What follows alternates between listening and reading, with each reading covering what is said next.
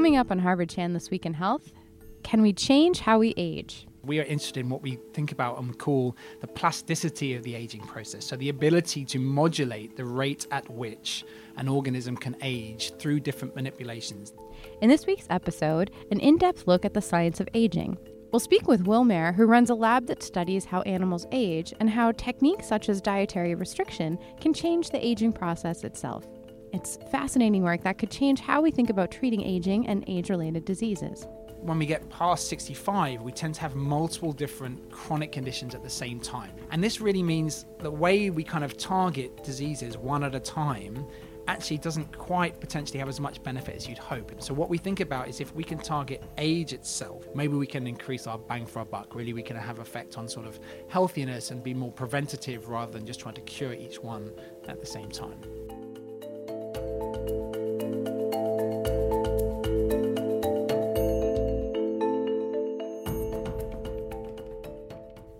Hello and welcome to Harvard Chan This Week in Health. It's Thursday, March 29th, 2018. I'm Amy Montemurro. And I'm Noah Leavitt. Amy, we often think about aging as an inevitable decline. As we get older, our bodies break down and the diseases multiply. But what if that wasn't the case? What if we could change how we age?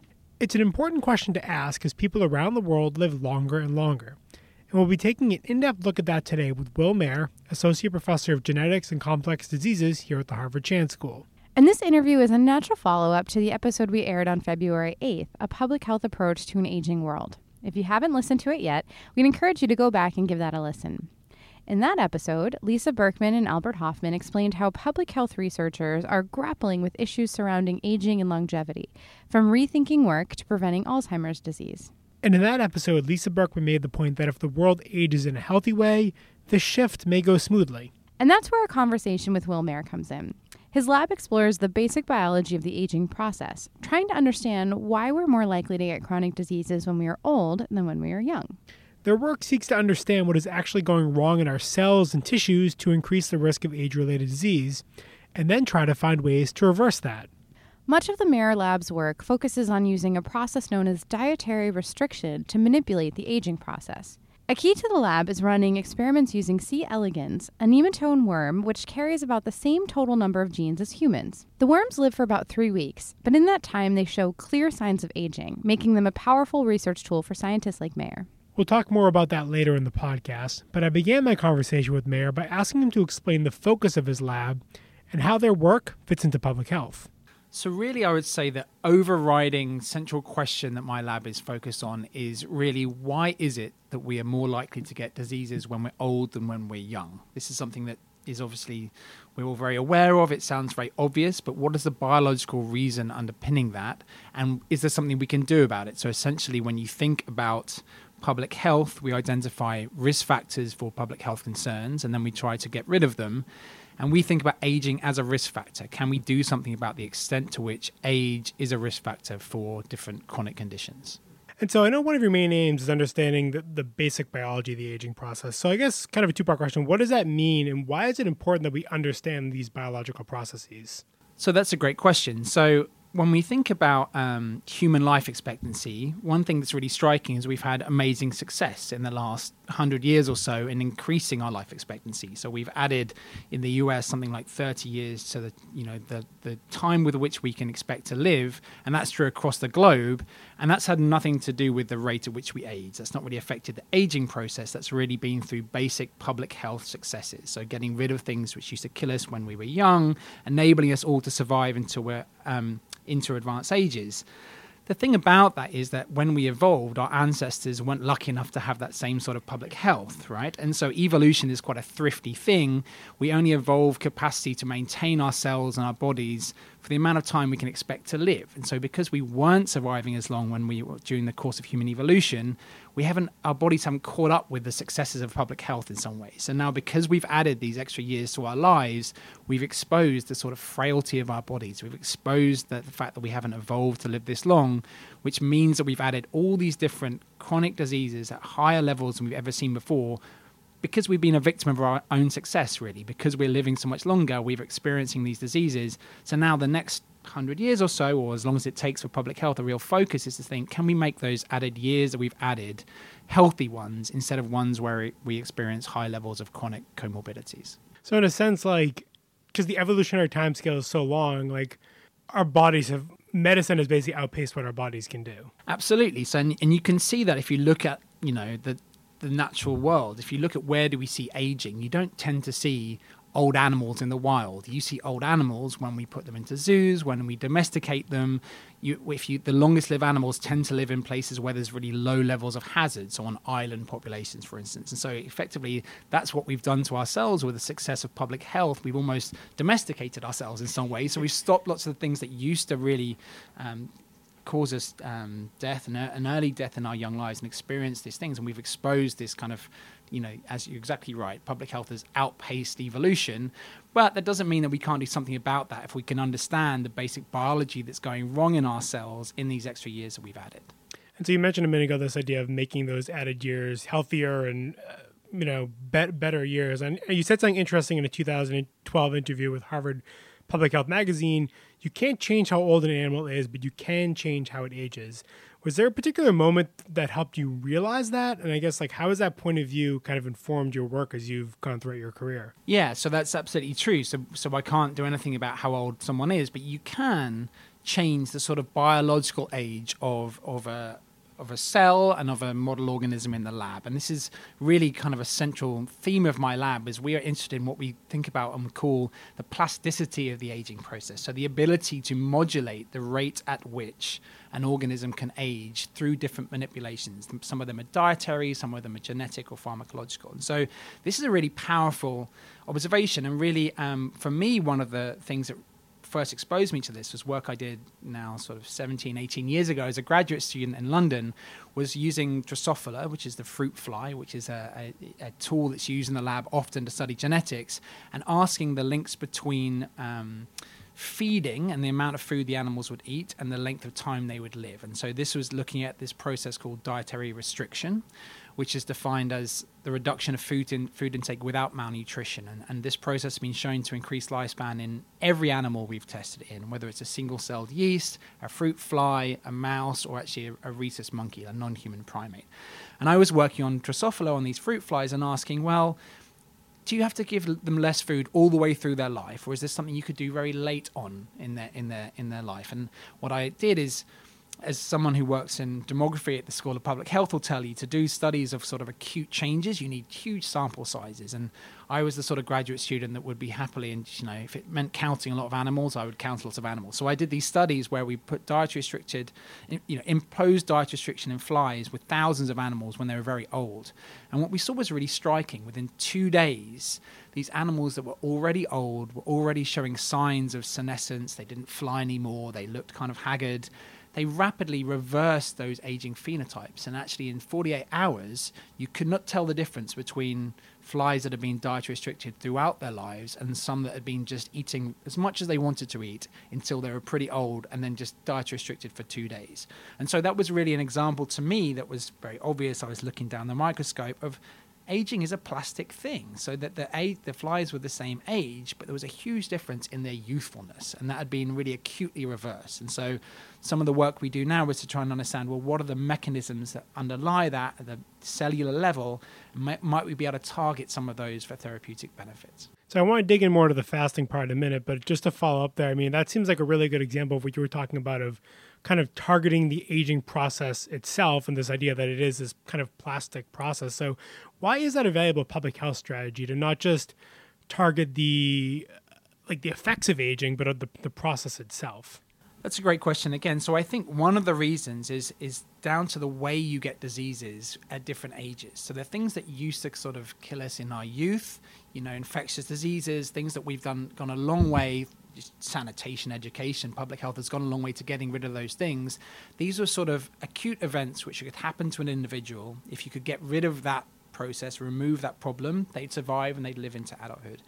Unfortunately, in when we get past 65 we tend to have multiple different chronic conditions at the same time so you don't just tend to have one sort of public health or health concern when you're old you have several and this really means the way we kind of target diseases one at a time actually doesn't quite potentially have as much benefit as you'd hope. If our goal is to improve these 30 years we've added and make people really live a disease free, healthy, and happy life, actually, at the statistical level, if you get rid of one disease in its entirety, if you're left with other chronic diseases, all who share a risk factor, which is patient age, but maybe have different kind of proximal causes, you're still left with them. So, what we think about is if we can target age itself, or at least the reason that age is a risk factor, what are the central links between age and these different diseases, maybe we can increase our bang for our buck. Really, we can have effect on sort of healthiness and be more preventative rather than just trying to cure each one at the same time. I mean, that seems like a pretty good argument, I guess, for the for the value of like this like holistic public health approach because it's not just in Alzheimer's research and heart disease research, et cetera, you're kind of you have to you're kind of forced to bring all those different disciplines together, I guess. I think that's exactly right, and and really, you know, it's it's not saying that the the alternative approach is incorrect. of course, we need medical approaches to target each different disease, but when we really want to think become a bit more flexible about how we might deal with this public health approach. We're not really prepared for the burden on the public health system that these diseases of old age are going to put. So we need to think a bit more creatively. And I do think if we can find central sort of biological links that happen in an old patient and also in an old animal in the lab, for instance, which cause different risk or, or cause increased risk for different disease phenotypes, if we can modulate some of those centrally, we can have an effect. One of those that we think about a lot in the lab, and my department, the genetics of complex diseases, thinks about is really the links of metabolism and met- metabolic dysfunction. So, how your body processes the nutrients it gets. And if that goes wrong with age, can that lead to lots of different symptoms, lots of different age related diseases in old age? And so is that is that kind of where the, the, the work in fasting comes in? Because if we know the key, if metabolism is kind of this this key factor in aging, is that kind of what the what has led you to research fasting? Well, the fasting link gets back to this kind of idea of evolution. So there's a kind of famous quote in science that nothing makes sense in biology except in the light of evolution. And when you think about what work of, of people like me are trying to do, we're trying to find are there inherent switches in a person in an organism which you can throw which can alter that aging rate. So what were those fruit flies doing to manage to alter their kind of intrinsic biological aging rate? And so when you think about evolution and, and what what, what makes a fitter animal, usually it's sort of live fast, die young is the best approach. It's important to become vigorous, grow quickly, reproduce, uh, and all these things. There's no advantage to slow slowing your aging in during normal evolution because actually you don't die of old age, you die of different things.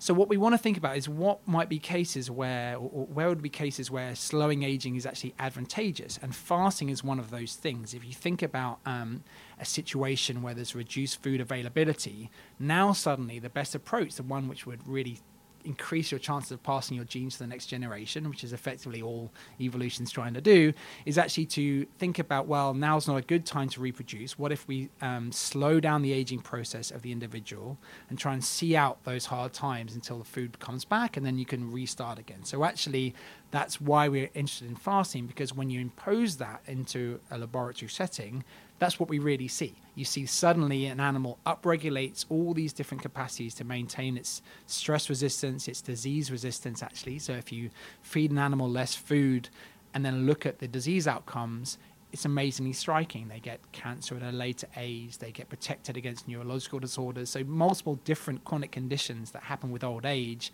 are protected when you reduce food intake. And that's really replicating that kind of like now, now live fast and die young is not advantageous. Now it's better to slow down a bit and wait. So, that's why we're interested. That's one of the most kind of ways to induce this plasticity of aging is to look at the modulation between nutrient intake and aging risk. So you've mentioned what some of some of your key findings have been. And what I think is interesting is you use in your lab you use a C. elegans worm, and from everything I understand, that's kind of a, I guess kind of a really powerful part of your research. So why have you chosen to use that worm, and maybe what does that enable you to do as you study something like dietary restriction? We do. We use this nematode worm, which is a very microscopic, two millimeters long animal that lives in the compost in the ground, and it lives everywhere. It's not a pathological um, sort of nematode worm that lives inside inside you. It's it lives free in the soil. And the reason we use it is actually because this nematode worm was central in really starting the, the field of molecular biology of aging. So when you look at discoveries in basic science, a lot of what we know about human biology doesn't come from studying humans. So we know a lot about biochemistry from studying yeast in the lab. We know a lot about genetics from studying fruit flies. And for aging, a lot of what we know about how you can modulate the aging rate with sort of one intervention comes from this kind of peculiar little worm where someone in the in the 90s an experiment where they looked for single genetic manipulations which might slow the aging rate of an animal. And these animals are incredibly easy to manipulate in the lab. The main thing is they age very fast. So they live and they die in about 2 weeks. And during that time you can really observe and study aging in real time.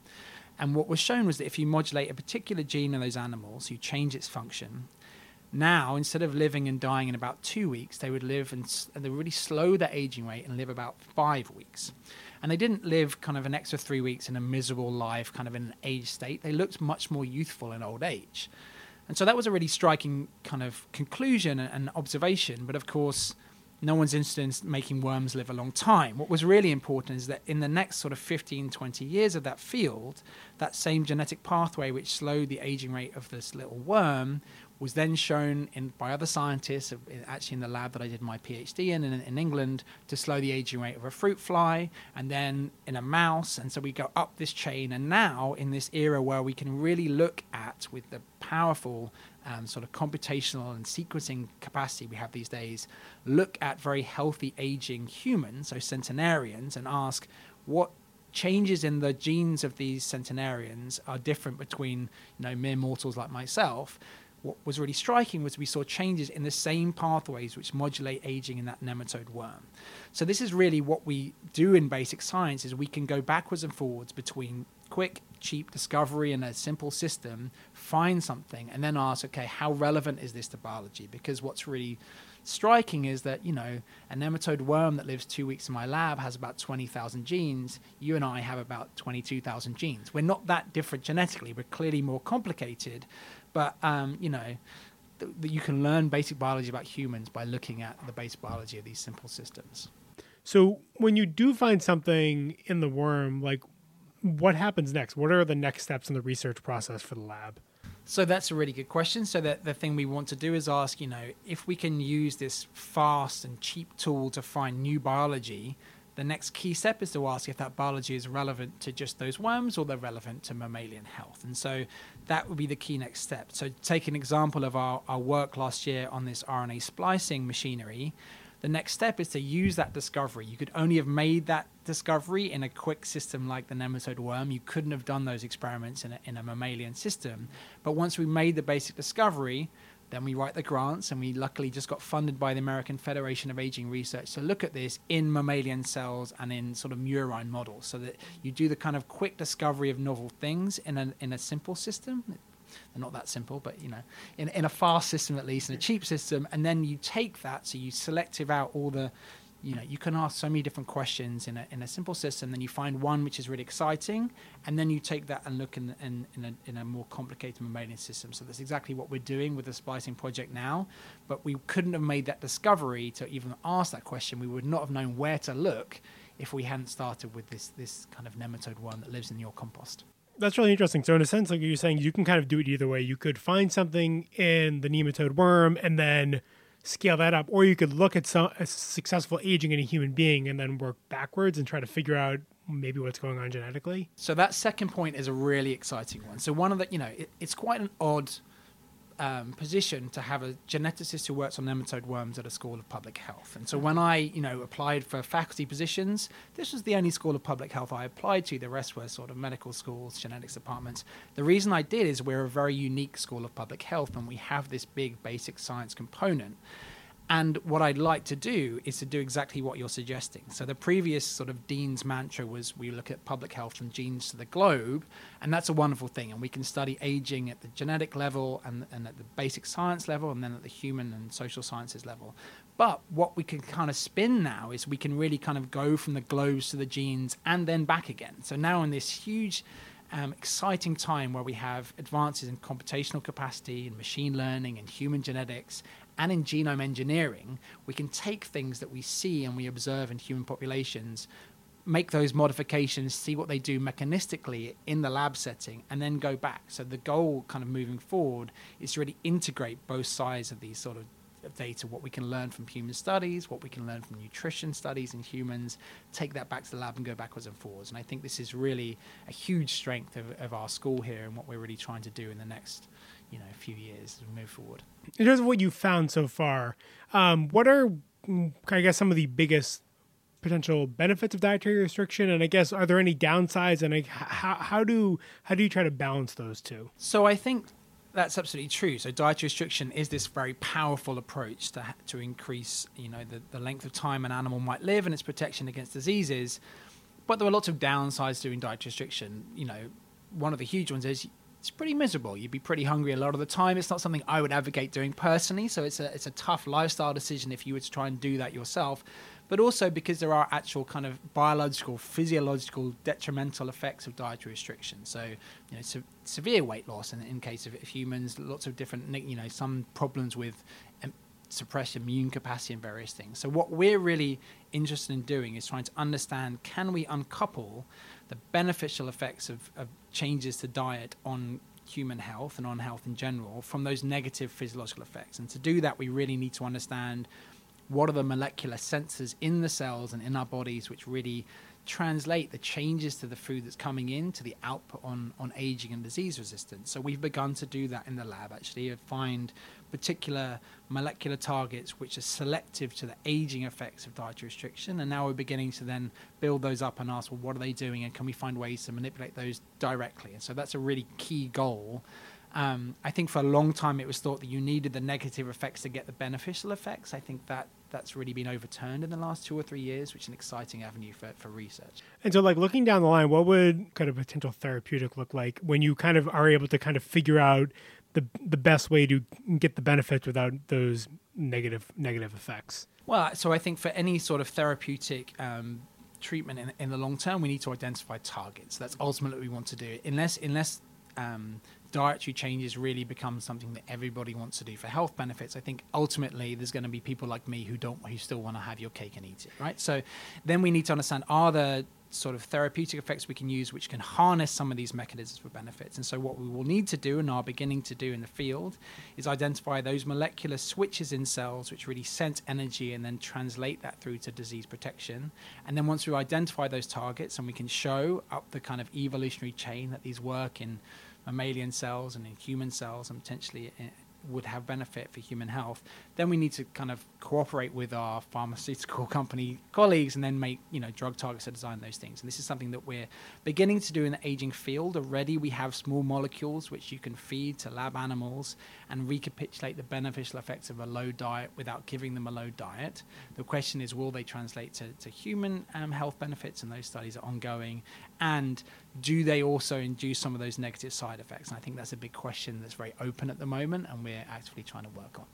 So you mentioned obviously it would be great if everyone could just make dietary changes, and I think it's interesting because intermittent fasting has become this hugely popular trend recently. Is there any evidence the, that the benefits that, that you've seen in animal studies translate to human health? I mean, and what work still needs to be done to, I guess, get to that point where we could make some uh, make some statements about intermittent fasting and human health? So I think you know there's a, there's always a huge interest in different dietary trends, and, and we spend a lot of our time discussing this at the moment. Intermittent fasting is one. There's you know time restricted feeding. There's dietary restriction, ketogenic diets, um, and I think what is clear is that when you think about different cultures in in you know in humanity, in lots of different cultures and religions, there have always been some link between a fasting period. And if you see something happen lots of times, it's probably likely that there's something really in that. And I think it is clear that some of the effects we see of fasting um, in model systems in the lab, there are data now looking at kind of human interventional trials where trying to give a, a short period of fasting and look at health outcomes, and they see some benefit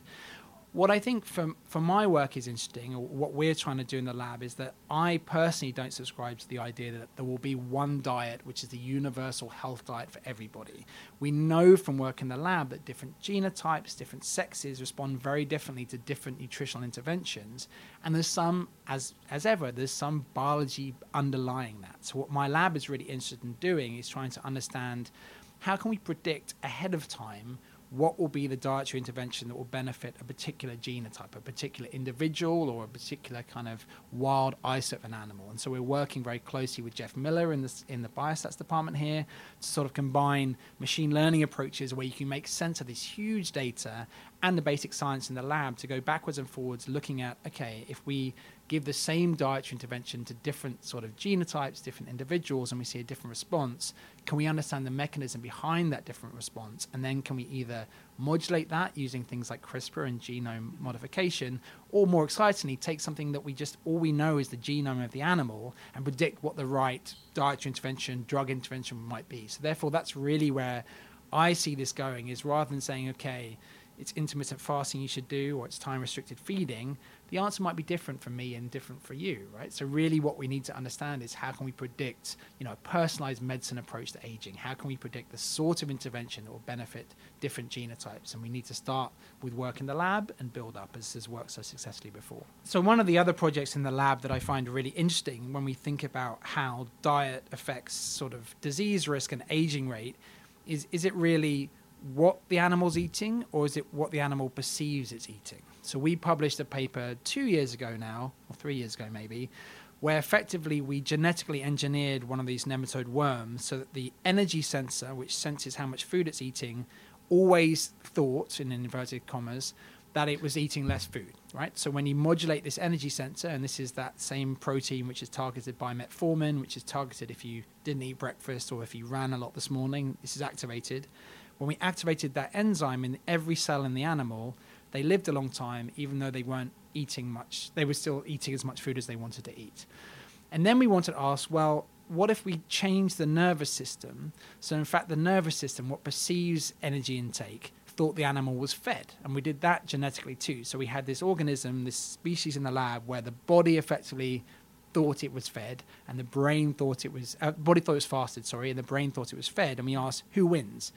And the, the winner was the brain actually. So in fact, the the perception of food intake over uh, you know one the body's actual kind of energy status, and so we're really interested now in kind of teasing this out in different systems. And, and what we do is when we get work in the nematode worm, and this is true for the splicing project too. The next step is then take that to human cells, take that to a more complicated model organism like the mouse, and ask, does that hold true? And so if that's true, it really begins to think, well, are there ways we can trick our bodies into thinking they're eating less, even if they're not? And this is a really kind of interesting area of research this balance between perception of food intake and actual food intake and, and what that might mean for physiology and disease risk. So, and just a quick follow up there. So, what you're saying is you're basically like you wouldn't have to be dietary restricted, but you could trick your body into thinking that you're dietary restricted. How do how do nutrients play into that? So I'm wondering, like, is that kind of something that you would explore going forward? Like, because I'm guessing dietary restriction is one part of it, but if my diet is all like carbohydrates versus healthy fat, I mean maybe those aren't equal. So is that something that you that you've started looking at?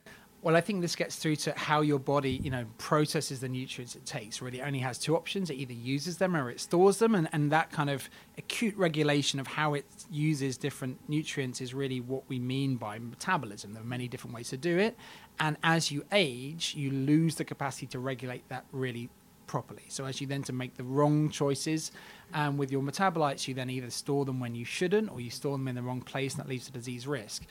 What your question is about is: is that really happening in say a particular tissue which is maybe a, a, fat storage tissue is it the tissue that's making the choice or is the brain having part of that decision making process and what we do know is that there's actual what we call central regulation of metabolism the brain has huge inputs on how the rest of the body deals with its nutrients. And even different tissues communicate with each other to modulate what they're doing in response to different nutrient intake. We have work here by the Hotamisligil Lab looking at sort of um, different um, lipid kinds going between different um, tissues that can affect their, their ability to deal with metabolism and regulate metabolism. So, what our work, if it were true, and would hold out, would say that maybe that central regulation, the way the brain is, is orchestrating the rest of the body, if that goes wrong with time, or if you can bring that back into check, you can actually re kind of generate the right decisions in an old animal and then maybe make it have a healthier state. So, really, the nutrients would end up being processed in a more youthful manner. You'd regain that homeostasis of metabolism by directing this kind of central conductor. If you think about the orchestra, it's really, you know, is it the instruments that are playing the wrong tune or is it the conductor that's doing the wrong thing? And our work would suggest maybe it was the conductor. So if you can bring that one person back in check, then you can maybe again get back to this idea of is there a single therapeutic or a, a, kind of simpler way to bring a very complex system back into into check? And so that's one thing we're really excited about exploring. That's really fascinating. I mean, and is this? I guess is it is it surprising to you that the field has reached this point where that is something that could realistically be possible? Like, um, is I guess has that been surprising to you, or when you were doing your PhD 17, 18 years ago? This is is this something you actually envisioned? Um, I don't know that I was that prophetic as, as a PhD student. I'll, I'll, I'll, go and say yes, but I mean, I, I think so. I mean, aging research is it's a very interesting science to work in because it's so personal to everybody. We're all aging. We all see now relatives who suffer from these terrible, debilitating chronic disease in old age, which means, you know, there's a lot of interest in this area. And people, as certainly as they get older, you know, I'm turning 40 this year, I'm already beginning to feel the signs of age. So you begin to think about what your own mortality.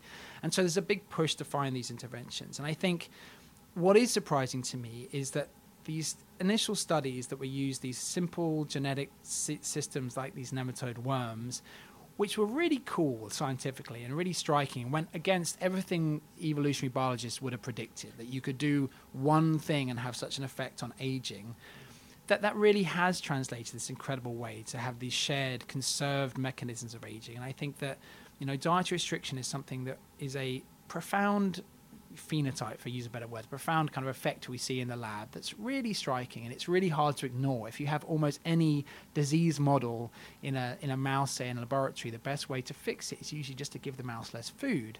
And this is really coupled to what we see in society. I mean, when we talk about life expectancy raising across the globe with time, actually, we know that in different states in America, that it's not raising as fast as other places. We know that you know, obesity and metabolic dysfunction can lead to an increased risk of aging-related diseases in in people who are pretty young, not just diabetes, but also neurological disorders and cancer. So there's a clear interest in the public in the links between both age and disease and nutrition and disease risk. And so therefore this is something that, you know, it becomes it pushes the science even further and I think that's a great thing.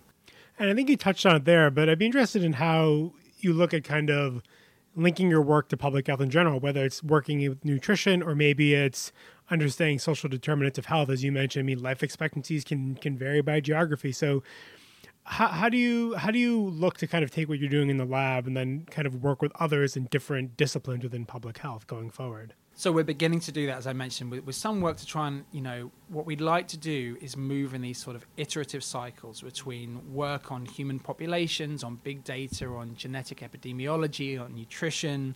There's, there's people at the school that have huge data sets on, on different patients' response to metformin, which is a drug mm. that's used to treat type 2 diabetes.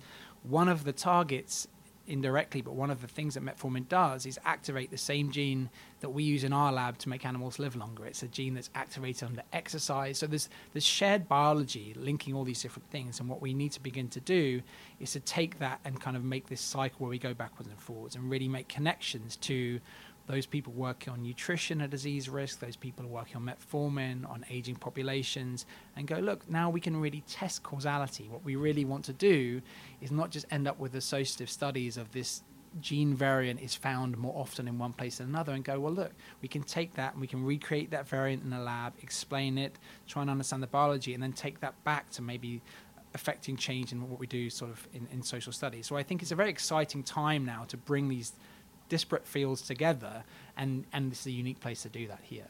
Like, what is your biggest unanswered questions? What are the, what are the biggest unanswered questions that I guess you're most passionate or excited about answering in the in the years ahead? So one of them I touched on, I think. So we, we published a paper in Nature last year, which was looking at a process called RNA splicing and aging, and, and basically to explain in a fairly simple concept what RNA splicing is. So, so when the Human Genome Project was going, one of the most surprising things that we found was that actually we don't have that many genes. We have about, as I said, 22,000 or so genes. But in fact, in our bodies, those genes then make proteins, and there are hundreds of thousands of proteins. And so we make this diversity by taking these genes and sort of moving them into different combinations so that you make different proteins. And we published a paper last year showing that this complicated system, which is called splicing, so splicing about the different sequences of genes, can actually goes wrong in aging and can cause aging phenotypes is protected when you dietary restrict the animals, and actually some of the machinery that cause the splicing process are directly responsible for the dietary restriction effect. And if you target them, you can make an animal live longer without the dietary restriction. So that was a cool paper, but buried in the beginning of that paper was a piece of data that was really interesting to me. So one was that we could we could look at young animals look at the different splicing combinations of a particular gene and basically assign a population of a very young, this is nematode worms again, animals into two different populations, one that had deregulated splicing and one that had a youthful splicing. And then we could age them out in a blind fashion. And these animals all have the same genome, they're all eating the same food, they're all in the incubator at the same temperature. But we could predict which ones would live long and which ones wouldn't from this one splicing event in really early animals. So you could really one of the most kind of curious things about aging is the variance in individuals. So even in these nematode worms who have the same genome, some live and age and die 13 days and some live and age and die at 22 days. That's a big difference. And using this splicing variant, we could predict it. So this was almost a biomarker of life expectancy. So that's cool biology. But again, when we think about, you know, we don't care about worms, we think about translating this to therapeutics. What would that do if we could do that for me and you? I mean, for me, if you go, okay, well, you're turning 40 this year, but really you're turning 50 biologically, or really you're turning 30 biologically, you know, I could be happy or sad about that and maybe exercise a little bit more. But really, what do I do with that information? What I would like to do, and it's a focus of our lab that we're beginning to do, we're looking for funding to really build on, is to take those sorts of kind of readouts and as we talked about, can we then predict whether you'll respond to this diet than another, to this drug than another, this genome intervention? And so we know we have lots of ways in the lab, not just from our work, from many other labs, to make animals live a long time. However, they work differently in different things. Some ways only work in males, some only work in females, some only work in old age, young age. So, what we really want to do is predict from some inherent, kind of easy to look at readout what the intervention should be. So, what the personalized anti aging medicine for a person or an individual would be. And that's a really exciting opportunity that requires the integration of many disciplines. It requires huge statistical capacity, computational capacity, genome editing, which we've suddenly had this revolution recently in the last three or four years of CRISPR genome editing, which is wonderful for doing these sorts of questions.